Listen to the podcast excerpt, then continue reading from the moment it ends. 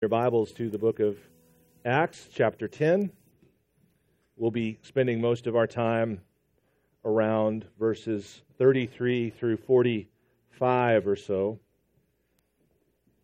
I'm going to read a series of words to you, and I want you to race each other to figuring out what these words are and what they mean. Just, uh, just uh, don't jump up. Just, just, just try to figure out what I'm doing when I read the following words. Voila.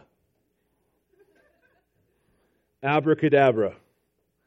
Ta-da. Shazam. Hocus pocus. Alakazam. Open sesame. Presto changeo. Bibbity bobbity boo. So these are magic words. And humans have always believed in magic words, and the history of humans leaning into magic words is so deep and pronounced that it's one of those sort of myths that we might want to look at and say, what is, what is going on here? Why are so many people for so many centuries believing in this idea of magic words? In, in 1722, which is a period of history I'm studying right now, Daniel Defoe was saddened by the continuing superstition of the populace when faced with the threat of the plague, and he wrote, People deceived.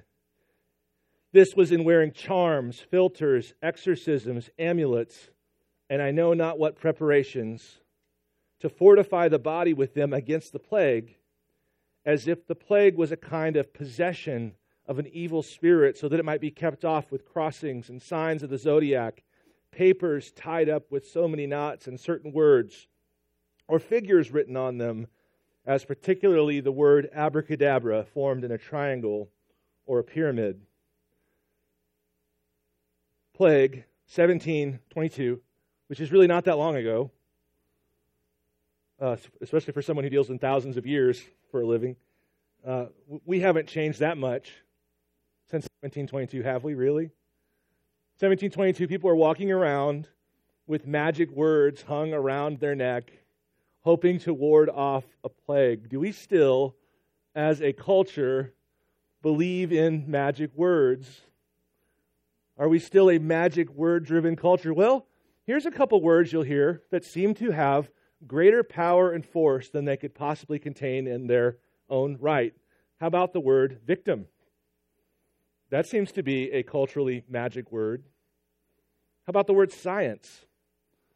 Are we trying to import more meaning, more hope, more power in this word than it could possibly really contain? So, does the world still believe in magic words? In C.S. Lewis's Screwtape Letters, he describes how demonic forces will use the word democracy as a kind of magic word that causes people to stop thinking and simply apply the word democracy here or there. And so there have always been magic words. Jesus contended with the Pharisees who would utter the word Corban to exempt themselves from honoring their parents with their wealth. The, the idea of magic words is long established, and it's still a part of the secular, unregenerate culture. But here's the question Do we, as a people, as the people of God, believe in magic words because if there's anyone who should, it's us. Because we have been told by God Himself that the Word of God is living and active.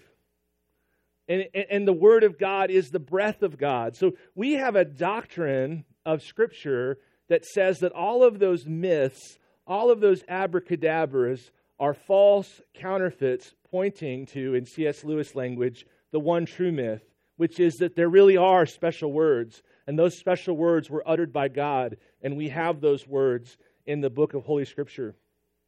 So, do we as a people believe in these magic words? Do we believe in the power of these words?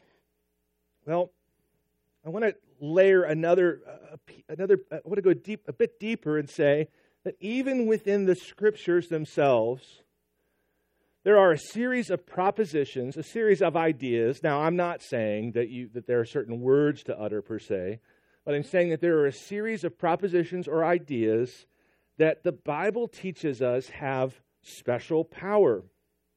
And those ideas are referred to by theologians as the kerygma.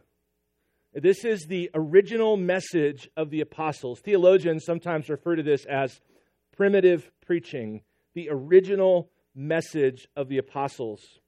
And you can go through the book of Acts and see that five times Peter preaches a kerygma message, a message of primitive gospel meaning. And Paul preaches them three times.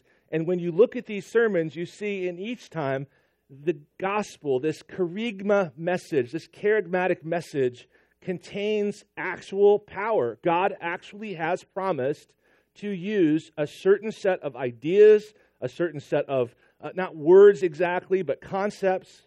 God has promised that there are indeed key propositions that do have unusual power in them. This is the true myth behind all of the fake myth surrounding words like abracadabra and so forth. God really has given us words that affect change.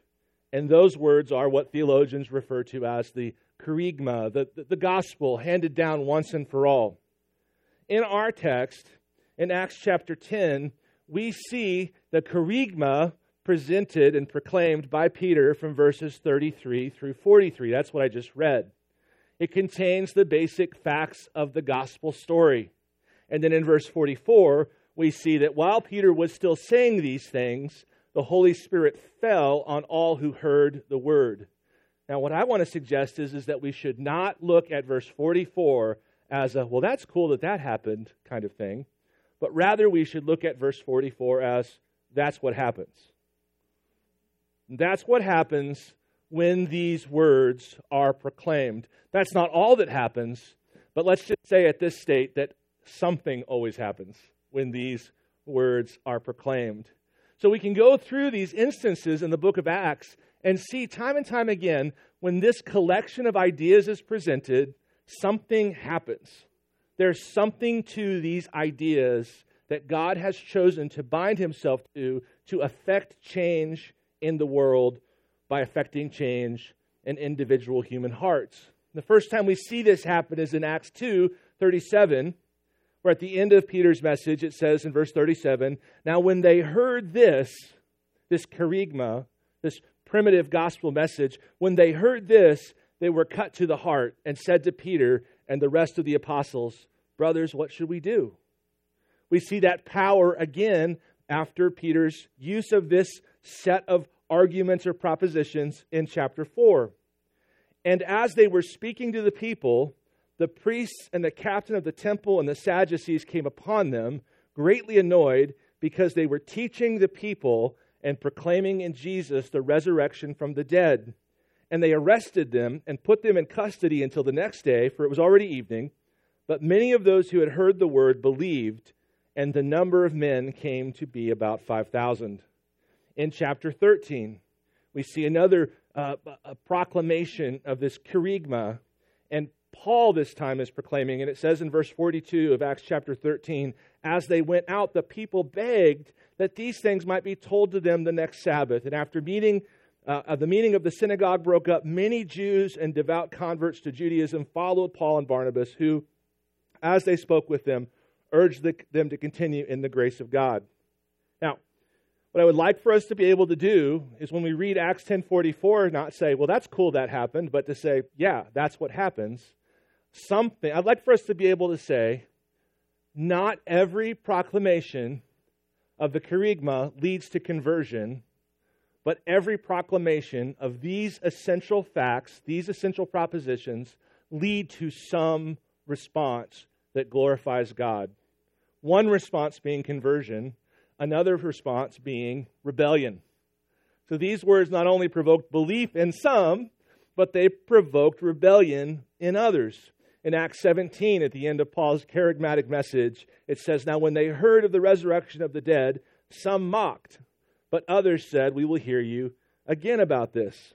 Acts 4, it says at the beginning, I already read this, Acts 4 1 through 3, let's say, as they were speaking to the people, the priests and the captain of the temple and the Sadducees came upon them, greatly annoyed because they were teaching the people and proclaiming in Jesus the resurrection from the dead. So the idea is, is that there are magic words. The, the gospel is this set of key, especially potent words, which are to those who are being saved life and to those who are perishing death. There is a transformative thing that takes place when these propositions are presented. And I think that's pretty revolutionary. I just think, truthfully, I think one of the main difficulties is simply one of the main difficulties of Christianity is, is that so much of it seems too good to be true. Uh, that's, that's especially true of God's unmerited favor and love imputed upon us through Jesus Christ, right? Like, like there, there are the, many of the, the hardest things about being a Christian are believing the good things that are as good as they really are. And when I would come, as I come to you this morning and I say, guys, there really are key phrases, key messages, which if you chose to devote your life to proclaiming these in the company of your family, in the company of your coworkers, to your neighbors, to your fellow church members, if you devoted your life to saying these things, your life would be especially full of accomplishment because you would be wielding a sword which does indeed transform. And yeah, it, it does sound too good to be true. It, it, sounds like the kind of thing I used to read in the back of, a of my magazines when I was a kid. I was, I was reacquainted with the, like my, my moment in life when I read comic books, Mad Magazine, and Boy's Life. And at the back of all of those magazines, you would have these these these highly this is the original spam by the way it's it was uh so so now spam is for like erectile dysfunction and hair loss so that they're talking to me you know then they were talking to me back then you know. They're like they're like okay now he's old. Let's but but when i was younger i just wanted to be able to add 50 pounds of muscle and have x-ray vision and they knew that too. So you read these promises and you're like oh yeah okay whatever you know. Too good to be true. But friends let's not import what might be well earned cynicism as we course through this fallen world, let's not import that cynicism upon the Lord of glory, who is every bit what he says he is and more. So, this idea that there really may be a message that God has handed us which wields special power, well, that's, I don't think it's too good to be true. I think that's actually right. I think one way to talk about it is, is that God cares so much for the glory of Jesus he has not left the accomplishment of that glory up to question. He's given us a script. This is, this is a moment where you are, uh, are, are speaking. Let's suppose that you're speaking in front of a million people on TV. Is this the time to wing it? Probably not. This is probably not the time to wing it, right? That's a lot of people. So you come prepared. And it's as if God says, on this matter of glorifying my son Jesus in all the world, of transforming the world by calling those into life who are destined to life, by calling those to the death who are destined to death. I will not leave it up to chance. I will give my people a script. I will give my people a sacred, repeatable, reliable script that they can use in their interactions with each other and with the world. And that appears to be what the kerygma is this set of propositions that contain unusual power. Now, before I get into that a little bit further and explain that and, and, and define it, if this is true, I just want to, just to say, like, if this is true, then, then we can draw a couple of initial conclusions. And one of them would be even perfect speech offends. Right? So if, so if we're deciding that there's this, this, this set of propositions that are especially blessed by God associated with power and so on and so forth. This is the closest thing we would ever get to perfect speech. And we see time and time again in Scripture that even perfect speech offends. So the value of our speech must not be ultimately measured by its reception, but rather by its reflection of these truths we see in God's Word. So even perfect speech offends. It's a good thing to remember. And then just secondly, it, just reminds us that, you know, we're taught in Scripture that there is power in all words, but that there are, I think we're taught this, that there are more power in more words. In, there more, there, there's more power in some words than others. There's power in all words. There's more power in some words than others. And, and that should tell me well, gosh, if I really want to be helpful in the world and accomplishing God's purposes, then this script matters to me a great deal.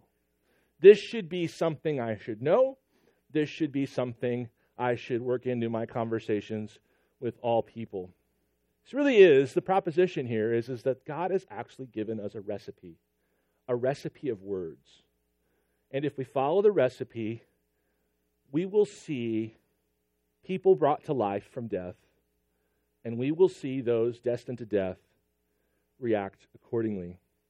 Uh, there's a, a theologian summarized this whole idea pretty well, and he just said, according to kerygmatic theologians, when the content of this primitive message is preached today, i.e., Jesus' death and resurrection, it is understood that God calls upon hearers to believe in God's act in Christ, so that the hearers recognize their judgment of sin and receive grace in the present. In other words, this proclaimed word is an existential encounter with Jesus where the saving event of God, as described in the historical content of the Kerygma, reoccurs in the proclaiming act of the present.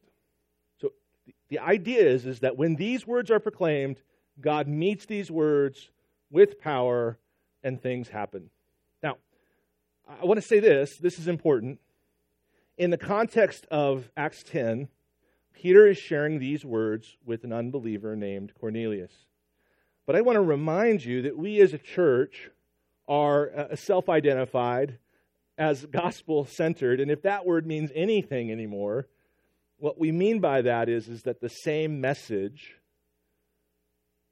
has power both to save those who are lost and sanctify those who are saved. What we mean by gospel centered, if it's of any usefulness at all, it's this. This same gospel, this same primitive gospel, kerygma, has power for everybody in this room, regardless of their status in Christ. We believe that this message has power to save those who are lost and also power to keep and transform those who are saved, right? So we believe that this message has utility, prime utility in all contexts, whether that be in your marriage or in your small group or in your discussions with a friend at work who doesn't believe in Jesus. That's, that's one of the things we need to be clear about is, is that this is power for all people. Now, let's get into the basic ingredients of the recipe. Let's understand, well, what is this what is this key collection of ideas that show consistently throughout the book of Acts and elsewhere to be the, um, the apostles' right hand, if we're talking from a boxing metaphor? This is the main weapon, right? What, are the key ingredients of this message? Well, back in the 1930s, there was a, a revolt against a bunch of liberal, theologically liberal heresies which had crept in to formal theology via rationalism and Darwin, Darwinianism. And one of the faithful theologians um, to kind of push back against all of that nonsensory was a guy named Dodd. And Dodd decided he wanted to go out and try to find the original recipe, if you will. He wanted to make sure that everybody in a formal theological circles in the Bible believing side understood the original recipe, the original gospel proclaimed by the apostles themselves. And so he set about studying this, and he came up with seven essential ingredients to this message, which we are claiming has unusual power. And I, I think it's important for you to know these. The first one is the prophecies are fulfilled, and the new age is inaugurated by the coming of Christ. The second one, he was born of the seed of David. The third, he died according to the scriptures to deliver us out of the present evil age. Fourth, he was buried. Fifth, he rose on the third day according to the scriptures. Sixth, he is exalted at the right hand of God as the Son of God and Lord of the quick and the dead. And seven, he will come again as judge and savior of men. So that was Dodd's rediscovery, if you will, of the seven original essentials to the gospel. Now, let me tell you, like, one practical kind of way this would show up. when you think about having a good conversation, a successful conversation with an unbeliever, you might ask, like, what, how much of the gospel is enough to share? What do I need to share? Because I could talk about a lot of things. What do I need to make sure I cover? And I really like Acts 10:44 for that reason because it shows us that while Peter was saying these things, uh, he believed, which which means whatever Peter had shared was enough. Uh, whatever Peter had shared was enough in that moment for Cornelius and his household to place their faith in Jesus. So I think it's good to look at these. I, will walk you through these seven uh, in, in our text in, in Acts 10:33 through 43. We'll see whether Peter covers these or not. Okay. Uh, the first one, the prophecies are fulfilled and the new age is inaugurated by the coming of Christ. Yeah, that's covered. Verse 43. To him, all the prophets bear witness that everyone who believes in him receives forgiveness of sins through his name. Uh, the second proposition, he was born of the seed of David. Nope, Peter does not cover that in this sermon. Number three, number four, number five, and read all those together. He died according to the scriptures to deliver us out of this present evil age. He was buried. He rose on the third day according to the scriptures. Verse 39 uh, through, through uh, 40, we see all three of those uh, checked off. And we are witnesses of all that he did, both in the country of the Jews and in Jerusalem. They put him to death, uh, hanging him on a tree, but God raised him on the third day and made him to appear. Uh, numbers 6 through 7. He is exalted at the right hand of God as the Son of God, the Lord of quick and dead. He will come again as judge and Savior of men. Yes, Peter covers that in verse 42. And he commanded us to preach to the people and to testify that he is the one appointed by God to be the judge of the living and the dead. So, Peter's sermon basically fits Dodd's list with the exception of the reference to David, which might make sense considering Peter was talking to a Gentile and maybe David didn't bear as much weight for even this devoutly half Jewish Gentile. A point being, when you go through Peter's sermons and you go through Paul's sermons, these are the basic ingredients, more or less, that show up and this is, friends, this is the message that turned the world upside down. Again, like if anybody in the world should believe in magic words, it should be us. Now, I want to differentiate and say magic words, yes, mostly magic ideas, meaning in each one of these eight sermons of kerygma we see in the book of Acts, these truths are put in different words, in different ways, and in different orders. But it is these ideas which God seems to have committed to bless in unusual ways to bring people out of death and into life. Now you're thinking, well, that's great. Do I write this on like a, like, do I make a note on my phone? And then, like, when I'm talking to someone, like, do you guys use uh, reminders on your phone? I, I, use reminders on my iPhone. It's like I'll just have like the, the, the list, and I'm talking to someone. It's like, did I cover Jesus died? Check. Did I cover? You know, like, what utility, what, what actual utility is no, this knowledge in your conversations? Well, the title of the message is Kerygmatic Conversations.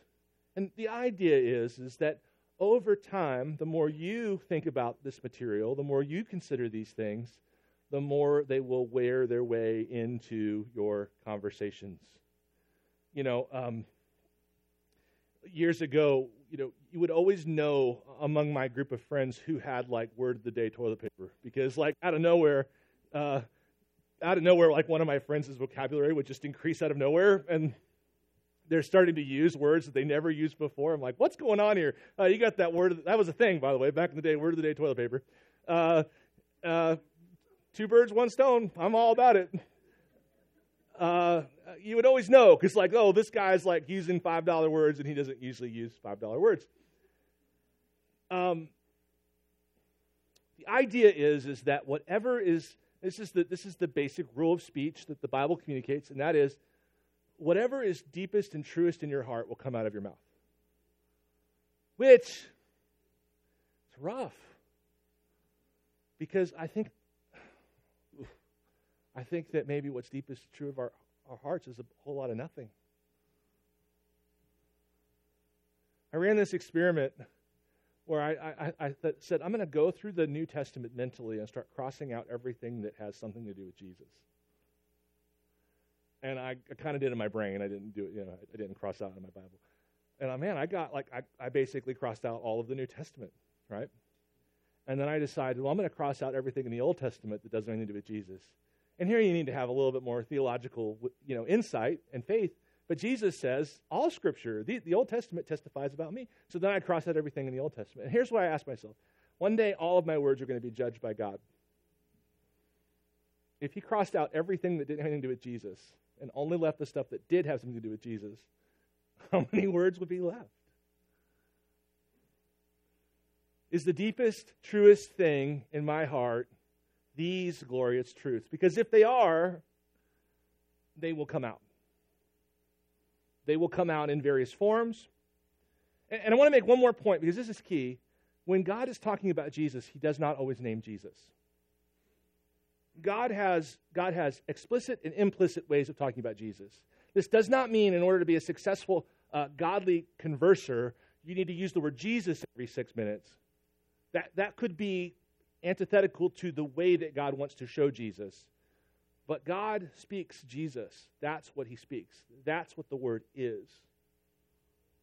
And so the more we dive into this idea of, oh, there really is a set of things that if I use these things in my conversations with my believing friends and my unbelieving friends, things will happen. Then we say, okay, let's see how we can make this more portable. Because seven points, it, it, ain't that portable. So that's what I did. I, I looked through this and I looked through Peter's conversation in, in 1033 through 43. I was like, how can I make this as portable as possible? And I came up with three points.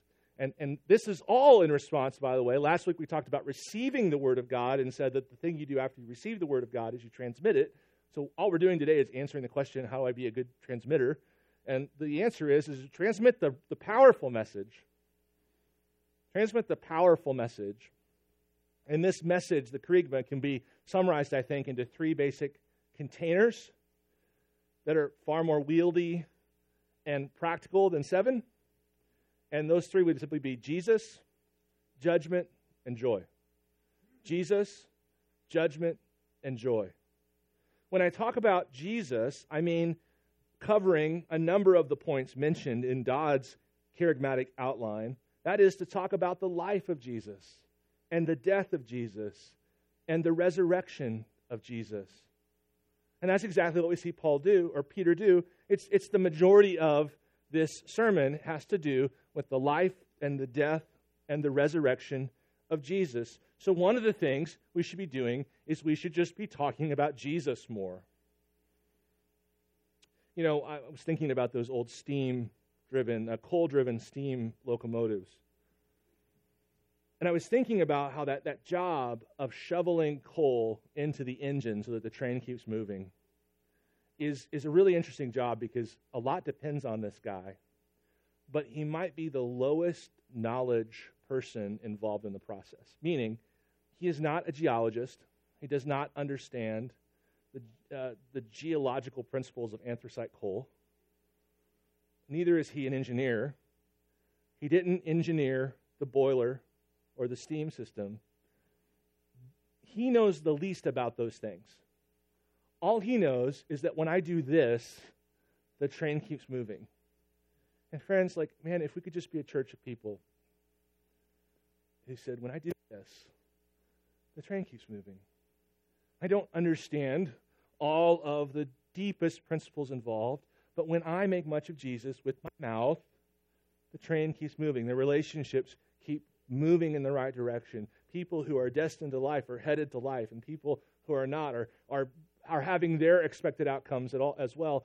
And man, it, it's not necessarily about being super knowledgeable. And I really feel like this man, this metaphor of this man with the shovel, is sort of takes all of our excuses away for not being more intentional about just telling those inside and outside the church about the life, death, and resurrection of Jesus like, yeah, you don't understand a lot. That's, that's great. Neither do I. But what I do understand and what I can see, what's observable, true, observable in Scripture, observable in life, is when I shovel this into that, we keep going that way. And when I stop, we stop. And men called to lead your households and called to lead your wives and likeness into greater likeness of Christ. Yeah, you know, don't worry about the things you don't understand. Just talk about Jesus as much as you can. You know, we we are many of you parents of young children put my wife and I to shame in your intentionality. I mean, there was no New City Catechism when we were raising our kids. We didn't even have like cool strollers back then, you know, like um but you know when you just kind of when you just kind of love Jesus, it just comes out. It comes out when you're driving. It comes out when when the cookies get burned. Uh, it comes out. It comes out when, when Jesus is your thing. It just kind of keeps coming out, and and all of the intentionality that perhaps we lacked, I think, was was God blessed uh, a sense of this is just kind of we actually believe this stuff, and it, it and and we talk about it, and we see a tree, and we we say that's a cool tree, and it's like God really did a good job there, and just entirely random things where we were shoveling coal. We didn't even know that's what we were doing. This shoveling, shoveling, this coal shoveling metaphor for me, when it comes to having these kinds of conversations, removes a lot of potential excuses and just says, You know, you know, you know there's power in Jesus. You know there is. You've seen it. Shovel coal. now, uh, there's one area that is almost entirely lacking from, from our conversations about Jesus, and that is judgment. But if you will look at every kerygmatic message, you would have to say that this is a key component, and in fact, that all of the other stuff about forgiveness and repentance makes no sense when you abandon this probably the most absent theme from our gospel speaking has to do with Jesus being at the end of the railroad tracks. With the fact that every human being is on a journey they cannot veer from, from this moment until their death. And at the end of the line is Jesus Christ who will judge all men, all women and he will judge them by his standard of righteousness. And friends, if you don't share this, you're not sharing the gospel. This is what our current gospel conversations, both within and without the church, lack.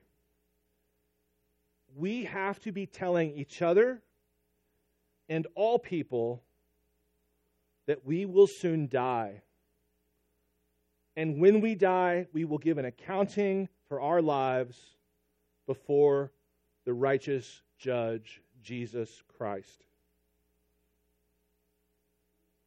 And we often fail to include this because we think we're being compassionate. But I want to assure you that that compassion is actually conceit because you think you know better than the God of the universe who handed the script to you. This is part of God's message. This is part of God's gospel message. If you trust Him, He will include it in your gospel conversations. And if you fail to include it intentionally, consistently in your gospel conversations, it will reveal a lack of trust in Him. So, how do we work this kerygmatic script into our conversations, both within the church and without the church? Well, we talk about Jesus as much as we can, both implicitly and explicitly, and we talk about judgment. We do what we do what we're commanded to do. Look at verse 42, chapter 10. And he commanded us to preach to the people and to testify that he is the one appointed by God to be judge of the living and the dead. He commanded us to preach to the people and testify that he is the one appointed by God to be judge of the living and the dead. And you say, well, that just seems like, like so far out there when it comes to the average conversation I have with someone. I just want to re- invite you to look at Paul's message to, Mar- to, the, to the Mars Hill in Acts 17 Because he starts from God made you live where you live, he's given you reign, and ends with, and he's going to judge you through this man named Jesus Christ, who he raised from the dead. This is an essential, even when we think it is in left field, this is an essential part of the message. And you say, well, I just don't know how that could be helpful. But remember, as much as it may be discomfortable in some respects, remember what we're claiming here is we're claiming a magic words like effect. We're claiming power in a particular message that is supernatural. So, so yes, I, I'm, I'm with you that this seems exceedingly countercultural. This seems like, it, well, this just isn't going to work. This isn't going to be helpful. Guys, I, I think we just have to decide, like, will we shovel the coal or not? Do we trust God's word, of which this is clearly a key ingredient, or do we not? I, I will just tell you point blank, like, I will be tempted this week to not include this piece of the gospel in a conversation. And when I am tempted to do that, it will be a choice. It will be an Eve like choice between the wisdom of God and the wisdom of me. That's rough. So, Jesus, judgment, and joy. And of course, this is key as well, and we're happy to share this, I think, most of the time, but it doesn't make any sense unless we discuss judgment. The good news of Jesus, that there is forgiveness of sins. Verse 43 of our text To him all the prophets bear witness that everyone who believes in him receives forgiveness of sins through his name. Why would that be good news? If we had not talked about the glorious one, Jesus, and if we had not talked about his righteous judgment, why would forgiveness of sins make any difference at all if we were not convinced, if we had not at least informed others that you are on a train, it is headed in one direction, you cannot get off the tracks, you are just going to wind up one day in a coffin, and then you will face God, and God has appointed Jesus Christ to be the judge of the living and the dead. Why would I be glad I was forgiven if judgment wasn't already covered? So that's what I would do to summarize this original message, which seems to have unusual power. I would say there are three ingredients. Let's talk about Jesus, his life, his death, and his resurrection. Let's talk about the judgment of Christ and understanding that all of us will one day stand before him and give an account. And let's talk about the joy that we can have by placing our faith in him, knowing that that day of judgment, it's still coming, but it will be for us a day of great pardon, a day of great grace, a day of great joy, because blessed is the man whose sins are forgiven. I want to conclude by asking something that I think it'd just be helpful to remind yourselves of. One of the reasons, I suppose, we don't share these things, especially together with each other, is because there has been built in, I think this is a fairly recent thing, a cultural value uh, uh, in which it says that politeness is not telling people something they already know. It is impolite to tell people something they already know. Now, as I'm getting older, I'm really like feel like I'm doing this a lot. like I feel like I have to interrupt my conversations and say, "Stop me if I've already told you this." And what's going on in my mind at this time is some kind of cultural wiring that has that has said repetition is bad. Repetition is condescending. Saying the same thing over again is is if I tell you something you already know, I'm somehow insulting you. Um, it's funny, you know, when our kids are little, their first act of rebellion is no, N O. But when they become teenagers, the, the rebellion, it's interesting because then they say, what do they say then? I know. And, and I know is basically them reverting to toddlerhood, but saying I N O, not, not, it's the same thing. It's like, I know. That just means, like, you have insulted me. You have told me something I already know somehow, and I think this is real, I think we have lost, I don't think this is a very old thing. We have, we have allowed this cultural value to enter in which we say, if I tell you something you already know, I'm offending you. And I would just say that is not the way that God speaks to us. That is not the way God speaks to us, and it's not the way we should speak to each other. It should be no trouble, as Peter says in his epistle, it should be no trouble for you to remind someone that Jesus died who knows that Jesus died. And it should be no trouble for them to hear it. It should be beneficial to them to hear it. So as I've walked through Acts 10, and this is our last Acts 10 sermon, yay! I've thought, I've thought, how can we start having these? Of course, I want us to have these experiences outside the church, but I certainly believe that, the, that step one is to have these dynamic, transformative conversations within the church. And that's what we believe as a gospel center church that the gospel is just as good for us today as it was for the day we were raised to newness of life. And I say, why aren't we doing that more often? I say, well, we could just be a lack of faith, trying to be more than a coal shoveler.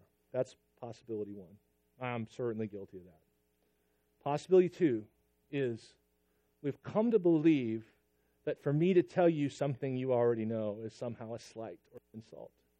And we have to understand that is a imported cultural value. That is not what we receive from the Lord. That is not the way we're taught by God to speak to one another. We're taught by God to speak to one another in repetition. So then I thought, okay, well, what's the practical application of all this? How do we like work this into our lives? And I would just say, here's here's a few ideas. Number one, community group seems essential to me in this respect. There's got to be a safe place where this sort of repetition is practiced. Where you say to someone, you know, Jesus died. And well, you know, Jesus rose again. You say that to someone whom you said it to 20 times before, and that person says, Thank you. Thank you. Uh, so, so I would say that, that a practical application of this is pointing us toward this need to be in smaller groups of people in which we are having and practicing these kerygmatic, uh, these kerygmatic conversations. And I want to point you to one final means of grace, and that would be the Apostles' Creed. So, if this whole idea of power in a confined set of presuppos- or, or propositions is true, then having something that's written that has all of these in it is helpful. And there's a reason why churches, now, if we started reading the Apostles' Creed over and over again every week, I believe that there would be a temptation to say, you know, we're being formal or being formalistic. There would be a, a, a reaction against this kind of repetition. But faithful saints who lived had it way harder than us who were, who were actually probably smarter than us and who maybe knew Jesus better than us, exhausted the, the Apostles' Creed, the Lord's Prayer, these, these contained sets of writings, these contained pieces of writing.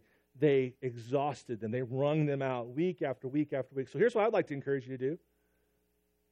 When you do your time in God's Word, read what you're going to read but have some repetition as well. I have um, about 15 things I read that are the same things every morning. And, uh, and they're the same verses. That one of them is the Lord's Prayer. There's a couple poems in there. There's a couple things, and I just read them every single, every single day. And what I'm going to do is I'm going to add the Apostles' Creed to my list of things. Now, you might just have one or two things like that. But yes, read what you're going to read, but then close that time with the Lord with a little bit of repetition, citing the, reading the Apostles' Creed, reading the Lord's Prayer. Get this kerygma deep inside your heart and see what God does with it from there. I actually think we have a slide for this so we can end our sermon by reading this out loud together if that slide is working. There we go. So let's read this together and then I'll pray and conclude. I believe in God, the Father Almighty, creator of heaven and earth. I believe in Jesus Christ, his only Son, our Lord. He was conceived by the power of the Holy Spirit and born of the Virgin Mary. He suffered under Pontius Pilate, was crucified, died, and was buried. He descended to the dead. On the third day, he rose again. He ascended into heaven and is seated at the right hand of the Father, he will come again to judge the living and the dead. Let me pray. Lord God, may you Give us the grace to be mere coal shovelers. Continually, Lord, sharing your word, in particular your gospel, which is the power of God unto salvation. May we, God, do this in our conversations in our home, in our conversations in our church, and in our conversations in the world. In Jesus' name we pray. Amen.